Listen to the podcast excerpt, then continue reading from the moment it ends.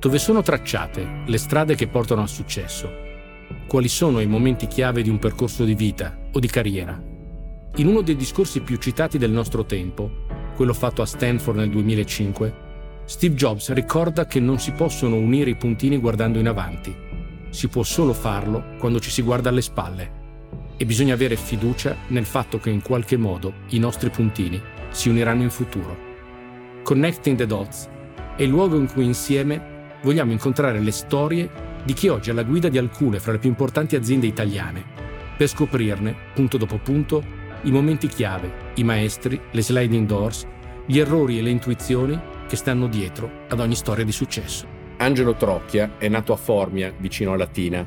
Ha un PhD in ingegneria aeronautica conseguito all'Università Sapienza di Roma, seguito da un MBA presso lo Stoa MIT di Napoli ha iniziato nel 91 una lunga carriera di respiro internazionale in Unilever, dove ha ricoperto vari ruoli di crescente responsabilità, inizialmente nelle funzioni supply chain e vendite.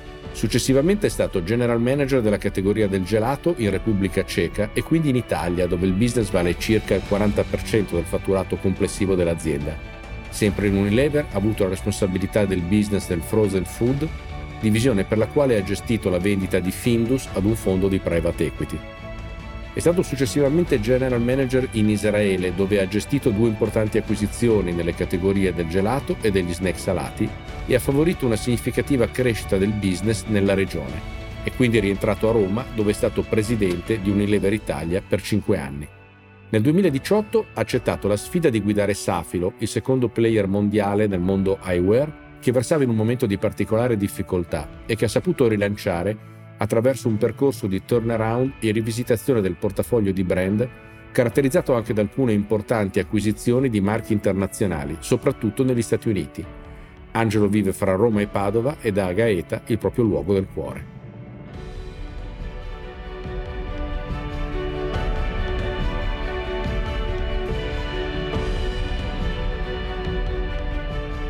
A Connecting the Dots oggi abbiamo il piacere di avere con noi Angelo Trocchia, CEO di Safilo Group. Angelo, benvenuto. Grazie, grazie Massimo.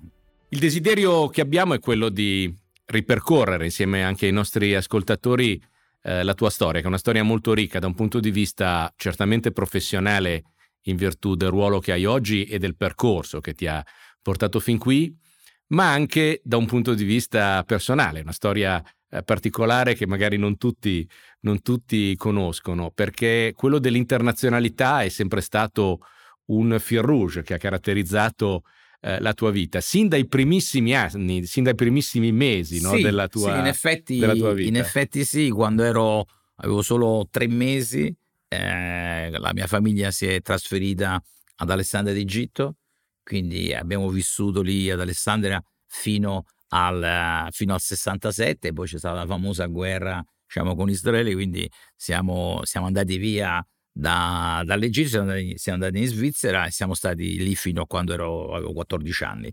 Poi a 14 anni sono rientrato in Italia, poi per continuare il percorso al liceo e poi all'università. Sì, quindi ho cominciato già, come dire, andando in giro per il mondo. Quindi la, vi- la vita col trolley ce l'hai, ce l'hai sempre avuta. Senti, e che bambino eri? Che ragazzo eri? Che, che tratti caratterizzavano l'angelo di quegli anni? Ma paradossalmente devo dire abbastanza timido, era un ragazzo abbastanza timido, non si direbbe. Direi che in questo eh, caso l'avverbio paradossalmente esatto, ci sta paradossalmente timido, eh, fisicamente sempre grande, eh, giocavo, giocavo, a calcio, sempre giocato a calcio, mi ricordo che giocavo nel Grasshoppers, che era la seconda squadra di, di, di Zurigo, quindi ho sempre giocato a calcio, quindi eh, poi anche il calcio secondo me mi ha aiutato un po' a cambiare, a, a diventare molto più aperto verso, verso, gli altri, verso i compagni di squadra e quindi anche verso il contesto esterno. Però tendenzialmente direi nasco timido. E quando, quando hai cominciato invece a mutare questo tratto, perché chi ti conosce oggi, e sono tante le persone che hanno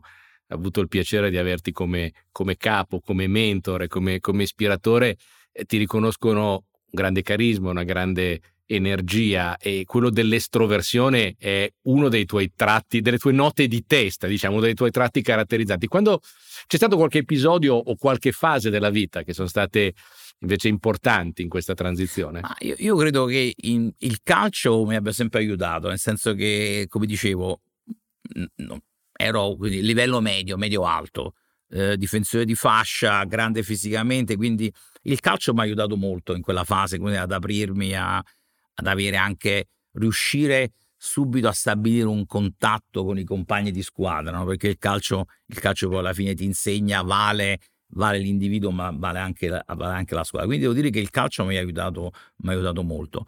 E, ehm, poi diciamo il passaggio vero c'è stato secondo me con il ritorno in Italia, perché eh, liceo scientifico, eh, Gaeta, città, città di mare, lì ho cominciato un po' il mio percorso, ho comprato la prima Vespa, poi ho comprato il Vespone, un po' la storia, un po' di, come dire, di, di... Sì, io credo che il passaggio, il cambiamento vero sia avvenuto, sia avvenuto il liceo, che, che ricordo come un periodo veramente, veramente piacevole, veramente piacevole. Credo che quello sia stato il momento di, di cambiamento. Poi Roma poi Roma ho fatto l'università. Ingegneria. Ingegneria aeronautica, eh, questa è una stranezza, ho fatto anche esami di aerospaziale ma per un motivo semplicissimo. Io amo gli aerei, eh, amo gli aerei proprio come, come, oggetto tecnologico. Quando ero giovane andavo con il sacco a pelo eh, a vedermi in giro per l'Europa tutte le manifestazioni, manifestazioni aeree e diciamo se, se dovessi dire il vero sogno nel cassetto mai, mai realizzato, il mio sogno era diventare pilota di caccia quello era il mio sogno. Io amo proprio, amo proprio gli aerei, quindi era quasi normale, naturale iscrivermi a ingegneria, ingegneria aeronautica. Quindi un, un, amore, un amore per quel settore e poi quello che tutti mi chiedono, perché tutto questo amore poi, come dire, non hai continuato, non hai continuato quel percorso? Diciamo che è un amore che continua perché prendi un numero imbarazzante di aerei ogni anno. Assolutamente, sto quasi sempre, quasi sempre in aereo, ma il, il motivo per cui diciamo la fortuna, adesso non so più come funziona, ma ai miei tempi si, si parlava, si usava il concetto della laurea sperimentale, no? quindi io sono stato sei mesi in Augusta Elicotteri e mi è servito tanto perché ho capito che non era quello che volevo fare da grande, nel senso che to- diciamo, gli ingegneri si dividono in due categorie, quelli che amano proprio specializzarsi e quelli un po' come me sono, che sono de, de, degli ingegneri un po' strani, no? Quindi io mi guardavo intorno lì, i nomi, in, i nomi erano tutte persone che per 30 anni facevano sempre la stessa cosa, per cui ho fatto una fuga da Alcatraz terribile, finita la, finita la laurea, ho detto no, non è, quello, non è quello che voglio fare, quindi quel periodo lì mi è servito per cominciare già a capire cosa non volevo, più che capire cosa volevo, ma aiutare a riflettere su cosa non volevo. Molto interessante che tu dica questo perché uno dei motivi che ci ha portato a fare questo podcast è proprio quello di raccontare storie come la tua eh, per condividere, per fare capire quanta illinearità ci sia dietro storie di grande successo e di come a volte eh, il, l'inizio del percorso vada un po' cercato a tentoni. No? Uno nasce con, con delle idee, delle aspirazioni, delle proiezioni e poi si rende conto che la realtà è un po' diversa. E il tuo caso è interessante perché tu poi inizi nel settore eh, degli idrocarburi, no? E a un certo punto però fai una scelta che è frutto probabilmente di una, di una consapevolezza, una scelta molto coraggiosa, quella di interrompere il percorso professionale iniziato per fare un master. Scelta che adesso sembra eh, la cosa giusta, rivista a posteriori, quasi, quasi scontato, ma in quel momento credo che ti abbia messo di fronte a un primo bivio molto importante. Assolutamente, io credo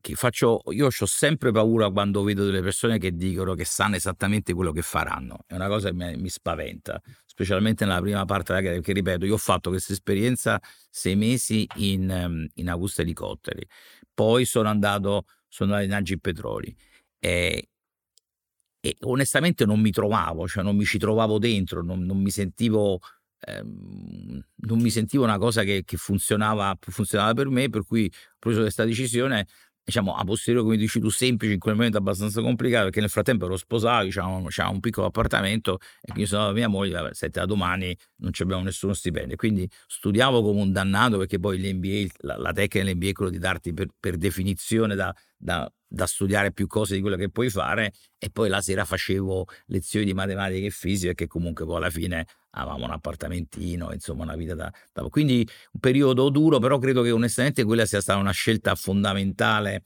nel mio, nel mio percorso di carriera per una ragione semplicissima perché io sono ingegnere e sono convintissimo della facoltà di ingegneria, qui ho grosse discussioni, ma perché ingegnere ti dà la forma mentis.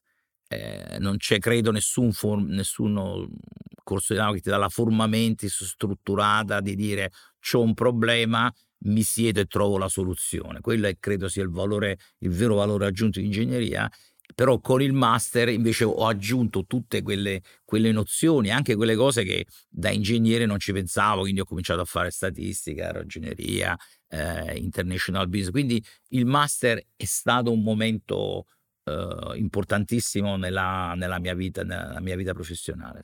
È, è, stato, è stato, tosto, eh, perché studiavo un dannato, facevo lezioni, non si capiva niente, però sicuramente è stato fondamentale nel mio percorso di carriera ed è stato anche quello che poi ti ha di fatto aperto le porte a quello che è stato il tuo vero grande inizio in una delle più straordinarie navi scuola del largo consumo, nel quale poi adesso ce lo racconterai, hai fatto un percorso di grande successo di molti anni che è eh, Unilever Italia, dove però mi raccontavi quando ne abbiamo parlato ti hanno un po' rimesso ai blocchi di partenza, quindi la valorizzazione del master è qualcosa che non è stata immediata ma è arrivata, è arrivata dopo. No, io credo, io devo, devo tanto a Unilever, ci sono stato 28 anni e eh, devo tanto a Unilever perché sono stati assolutamente onesti all'inizio, nel senso mi ricordo questa discussione all'inizio, dice vabbè sì tu hai fatto, hai fatto il master però fondamentalmente ricominci da zero e se dimostri che avrai un passo diverso noi te lo riconosceremo. E in effetti così,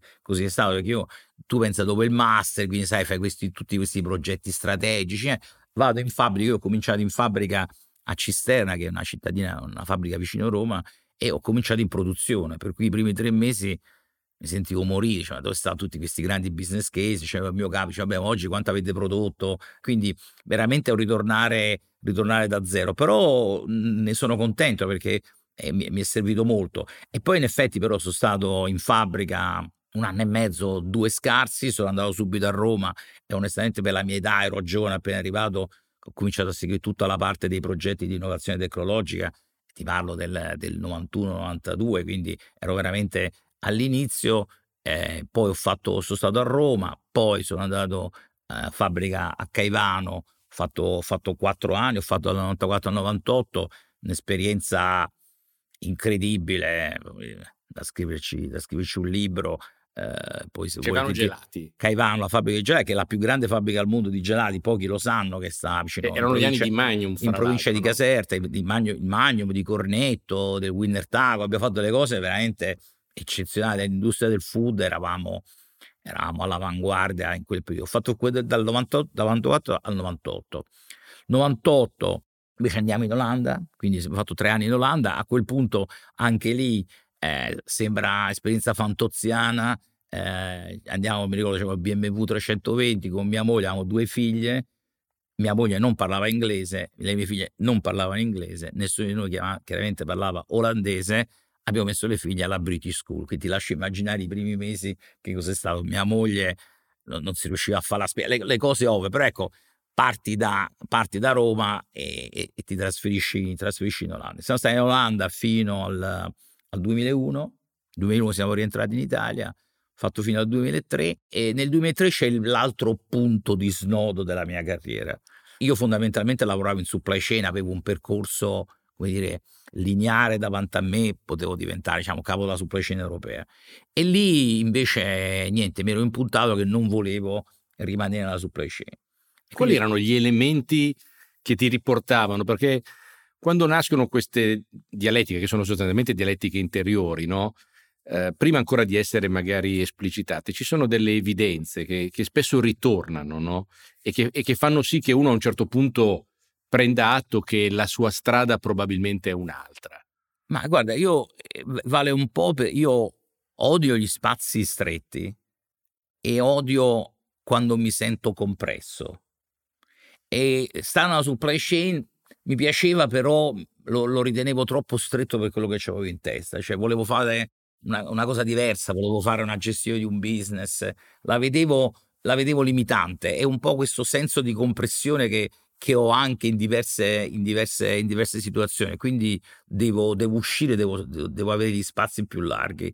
E quindi niente, ho detto no, ma io non voglio, non voglio fare tutta la mia carriera supply chain, voglio fare la carriera da general manager. Quindi lascio immaginare, mi ricordo il primo colloquio con il mio capo a Rotterdam, dice ma, ma, ma non esiste nessuno in Unilever se sta in supply chain, va in supply chain, cioè non, Vabbè, insomma, abbiamo, siamo andati avanti un annetto con questa discussione, dice no, vabbè, allora me ne vado, no, devo fare una cosa diversa, fare una cosa diversa. E lì devo dire il vantaggio di, di, di, mamma, di mamma Unilever, nel senso che un giorno mi chiamano, dico guarda, c'è questo business a Praga, un business perde un sacco di soldi, eh, vai lì, se lo riesci a sistemare, eh, se no è un business che va chiuso. Era un business piccolino, facevamo 60 milioni di euro, parlo del 2003.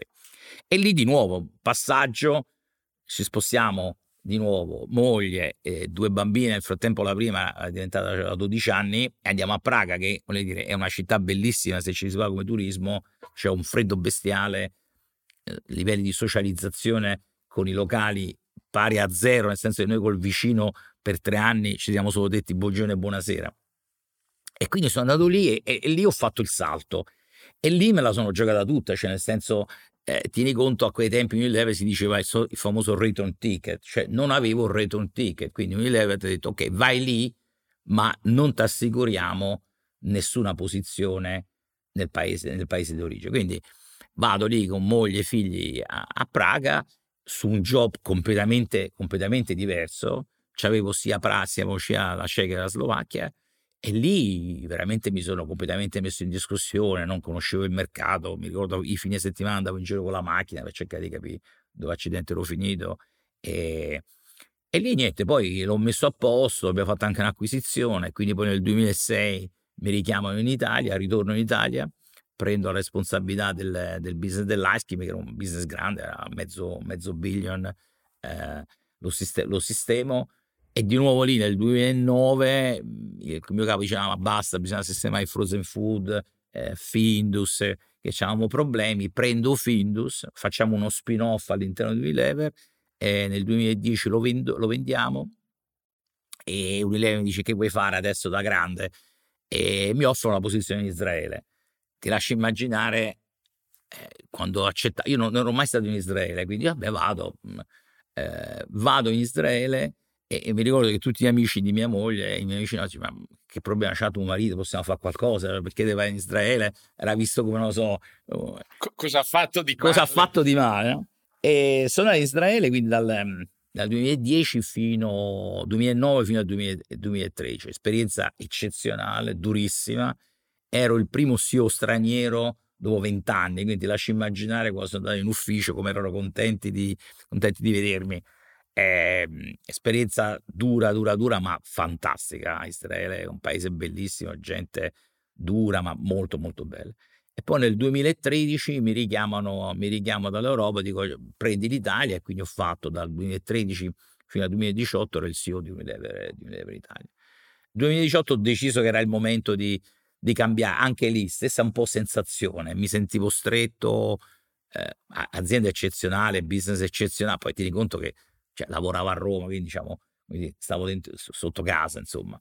E, e, anche lì scelta non lineare, anche se tu vuoi quasi non razionale, cioè c'è un'azienda, eh, lavori in Unilever, lavori a Roma, business campus sistemato e, e decido di, di, di, fare il salto e quindi lascio, lascio Unilever. Unilever nel frattempo era anche certamente molto cambiata questo mondo delle multinazionali in, in, questi decenni rispetto a quando abbiamo iniziato a lavorarvi è cambiato profondamente, ma probabilmente nel frattempo anche dentro di te no? maturavano dei, dei, bisogni e delle consapevolezze che si sono probabilmente concretizzate nella voglia di rimettersi in gioco, che alla fine eh, chi ci sta ascoltando capisce come sia un altro, così come quello dell'internazionalità, degli elementi che ritornano, perché il tuo percorso è caratterizzato da momenti di continuità e di costruzione e momenti dove decidi di alzarti l'asticella e di quasi di lanciarti un guanto di sfida. Lo hai fatto e ce lo stai raccontando già in diversi passaggi. E quello del 2018 è stato eh, l'ultimo in ordine di tempo che apre eh, la fase attuale, no? che è quella di, di Safilo, che in quel momento era tutto fuorché una passeggiata di salute. Magari raccontaci eh, quali erano i connotati della sfida nel momento in cui hai deciso di accettare. Sì, poi, poi, ci torno un attimo su Salsi. Bebete, volevo tornare un attimo. C'è questo tema della, del mettersi in discussione, credo che sia l'elemento fondamentale. Cioè tu puoi vivere una vita decidendo di stare sempre in un solco che ti diventa questo solco sempre più stabile, oppure uscire e andare a provare co- cose nuove. Io credo che questa è stata un po' sempre la mia caratteristica che do come stimolo di, di, di riflessione, poi non c'è un giudizio di merito, ognuno decide quello che vuole fare, però il, cioè, secondo me a, a un certo punto devi uscire dal solco tranquillo. Insomma, io gestire un business tranquillo mi annoio, dopo un po' mi annoio, quindi non, non, riesco a farlo, non,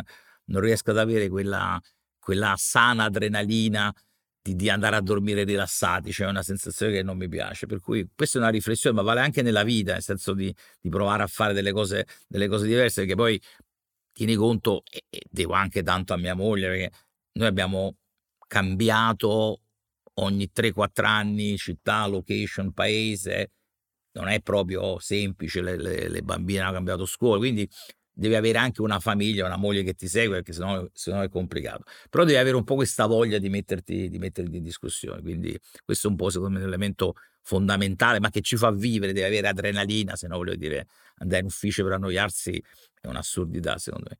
Quindi poi decido appunto di prendere questa sfida di Safilo e tu ti conto che il primo anno tutte le, le, interviste o le discussioni con gli investitori erano ma perché hai deciso di prendere un'azienda fallita? Mi veniva la depressione, dicevo, ma forse avrò veramente sbagliato, perché il primo anno era l'unica domanda che mi facevano, mi facevano tutti.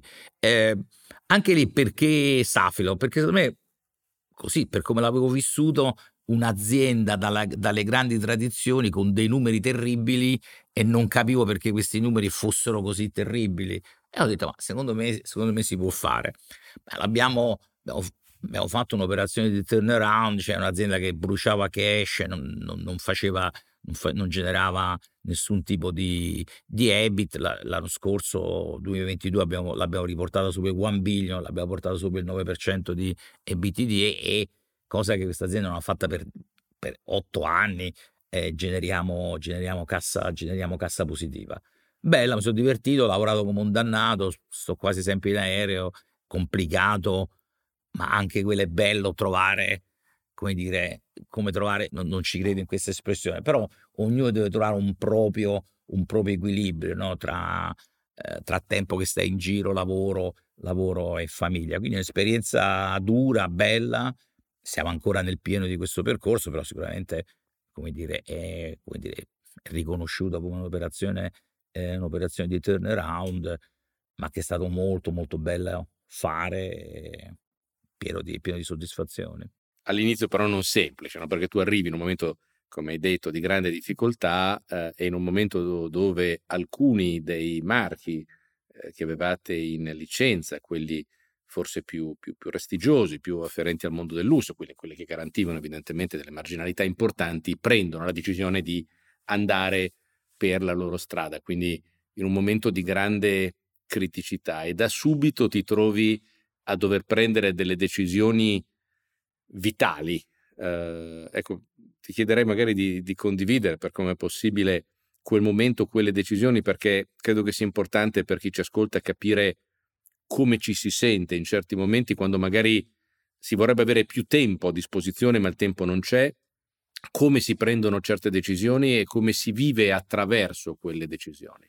Ma guarda, io quello che ho provato a fare sempre un po' nei miei passaggi quando sono andato in Olanda, quando sono andato a Praga, quando sono andato in Israele, anche quando sono ritornato in Italia, è fare quello che io chiamo face the reality, cioè tu devi, cer- devi capire, la cosa principale è capire qual è la, ver- la vera realtà dell'azienda, no? perché spesso ci si, non si riesce a vedere quella realtà dell'azienda, quella realtà del mercato.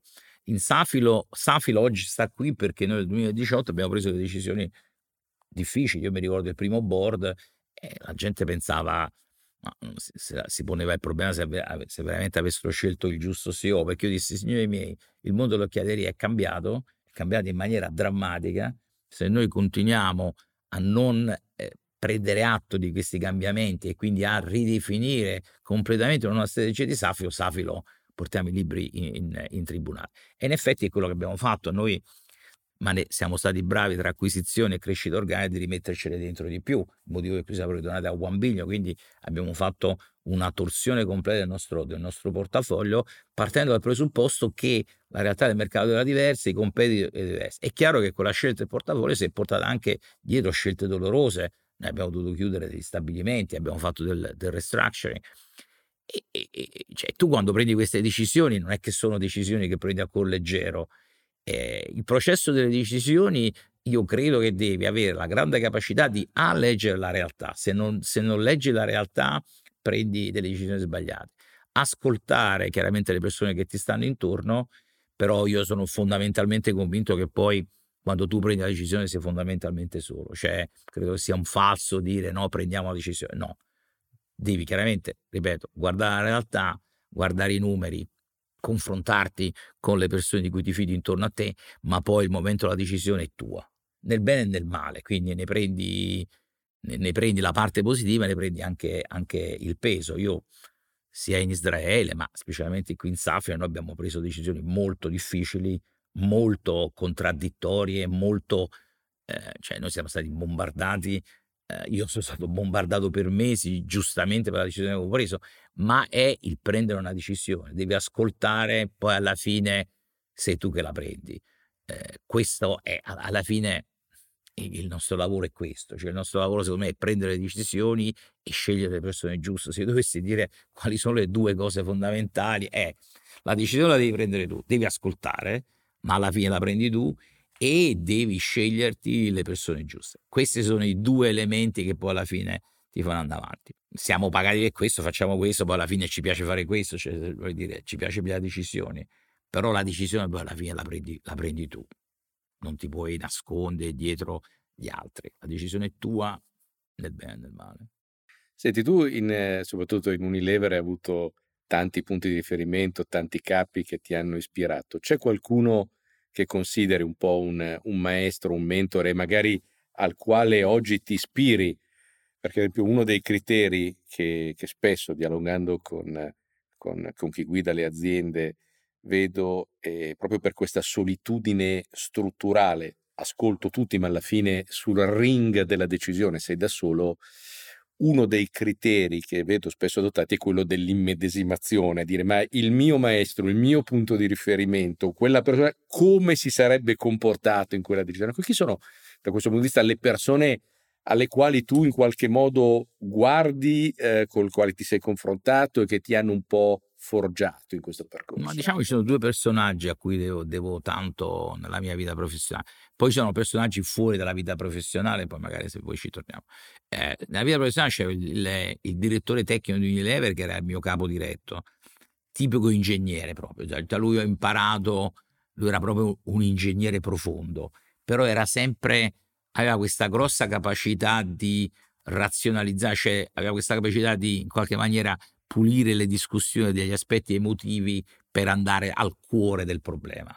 Però aveva questa grossa capacità, entravi da lui con un casino, lui si metteva lì e riusciva, come dire, a, a distillare quali erano i veri problemi. Ecco, questo secondo me è una cosa che cerco sempre di, di ricordare perché poi alla fine qualsiasi problema, io dico, se tu riesci a distillarlo o a segmentarlo in piccoli problemi riesci a risolvere. Quello, quello è lui. Poi sicuramente Rondene, che era il cerma di, di Unilever Italia che era un genio del marketing e del brand, lui era proprio ossessionato dal brand e quindi ho imparato da lui l'ossessione per il brand, lui amava, amava, il, amava il brand, lui era, ma non questi che spesso si confonde il marketing, sai, come faccio una campagna o parlo di filosofia, no, lui uno che andava, guardava sui numeri, però era uno che cioè tutto quello che ho imparato sui brand l'ho imparato, l'ho imparato da lui. Quindi sicuramente questi due personaggi, uno nel questa grossissima capacità di segmentare div- e dividere, scomporre i problemi e tro- poi trovarne una soluzione,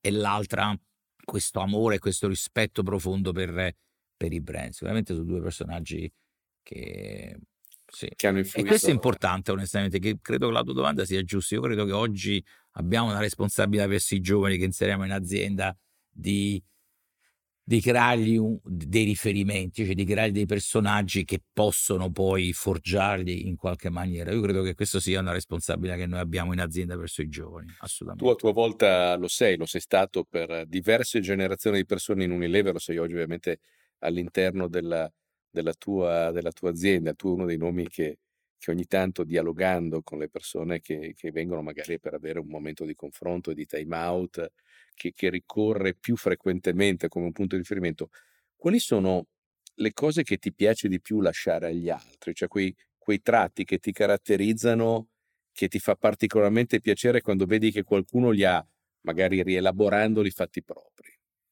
Ma guarda, io paradossalmente passo, forse lo so, non so, per uno abbastanza duro, cioè nel senso che... Te lo posso confermare. Credo che mhmm, sono ossessionato dai risultati, ma non per un fatto di piacere al risultato, ma perché il, risultato diventa una motivazione per andare avanti, no? perché poi le chiacchiere stanno a zero, contano, contano i risultati, contano...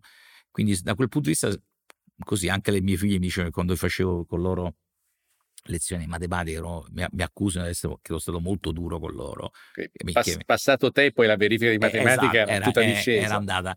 Eh, però detto questo, io credo fondamentalmente che tu costruisci un business, costruisci la relazione nel day by day, cioè io non credo che eh, come in alcune aziende, in alcuni modelli, cioè non ci si fila proprio in ufficio, poi si organizza il giorno, si sta insieme e poi finisce. Io credo che il, un'azienda o i collaboratori li costruisci veramente nel, nel, tuo comportamento di tutti i giorni. Quindi il mio, il mio ufficio è sempre aperto io ho la regola, io fino alle 11 e mezza di sera leggo qualsiasi mail, poi dormo poco, quindi comincio a rispondere email o a telefonare tre mattina fino alle 11 e mezza di sera, ma nel senso di un'apertura, cioè vorrei lasciare questo concetto che non conta il ruolo, mm, io non, non, ho un tema di ruolo, cioè non ho, non ho questa necessità di un ego, quello che vorrei lasciare è questa capacità che tu ogni giorno che vai in ufficio devi riuscire a trasmettere qualcosa. Cioè io credo che col tuo comportamento, col tuo feedback. Eh, per esempio, io non qua chiedo, sono sicuro che dico una cosa che va contro tutti i canoni dell'HR. Io, per esempio, non credo in questi yearly appraisal. Cioè, tu l'appresa lo fai tutti i giorni, cioè non posso aspettare fine anno per dire a un mio collaboratore che, che non va bene, glielo dividi tutti i giorni. Quindi, secondo me, questa capacità di estrema trasparenza, estrema autenticità. Cioè, io sono come sono, sinceramente non mi sono mai preoccupato di ho sempre detto io sono così, mi sta bene, bene, mi sta bene, non è che posso fare niente, non è che posso, che posso cambiare. Quindi un, essere sempre se stessi, perché se no vai in un loop dove ti vuoi costruire un'immagine e insegui l'immagine invece che, che segui l'autenticità. Io credo che il concetto di essere sempre autentici nel bene e nel male è un elemento fondamentale per le persone, altrimenti sei uno che cerca sempre di costruire o di, di, di apparire come non è e e diventa, diventa un macello. Io sono così, punto.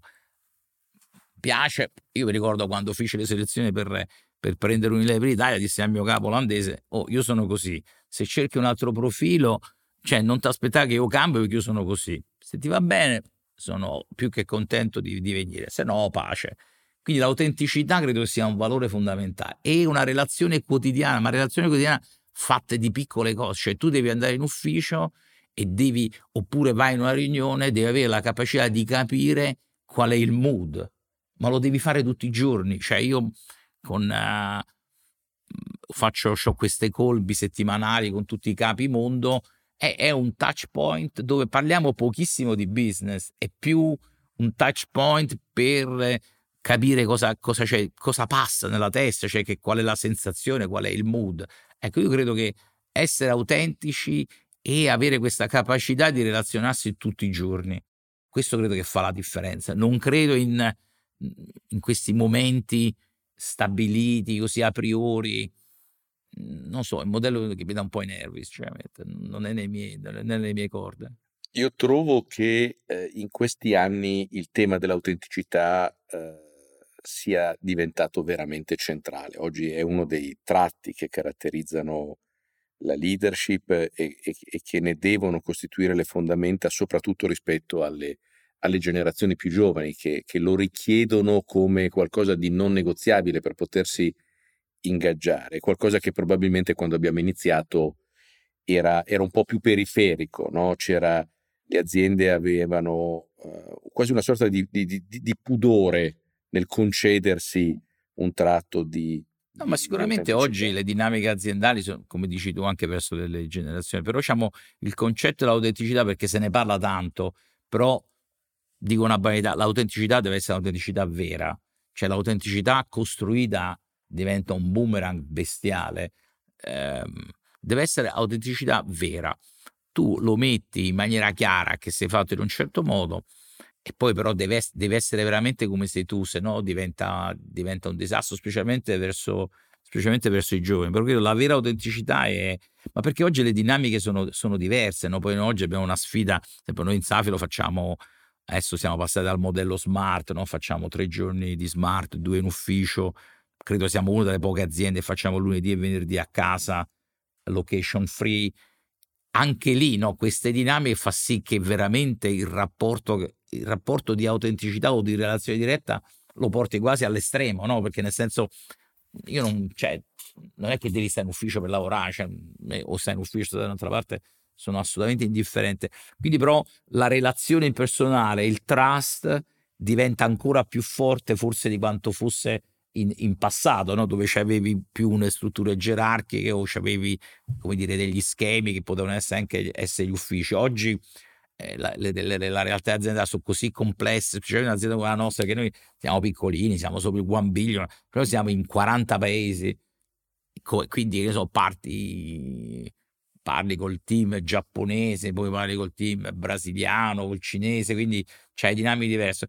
E quindi in queste realtà conta veramente questa capacità di connettersi anche emotivamente, no? perché se no un team in Giappone, da Padova, eh, fai, fai, fai, fatica a, a, a capire cosa, cosa, veramente gli passa nella testa. Quindi la, la parte diciamo emotiva di relazione, ma di relazione non formale, di relazione vera, eh, diventa oggi ancora più importante di quanto lo fosse in passato.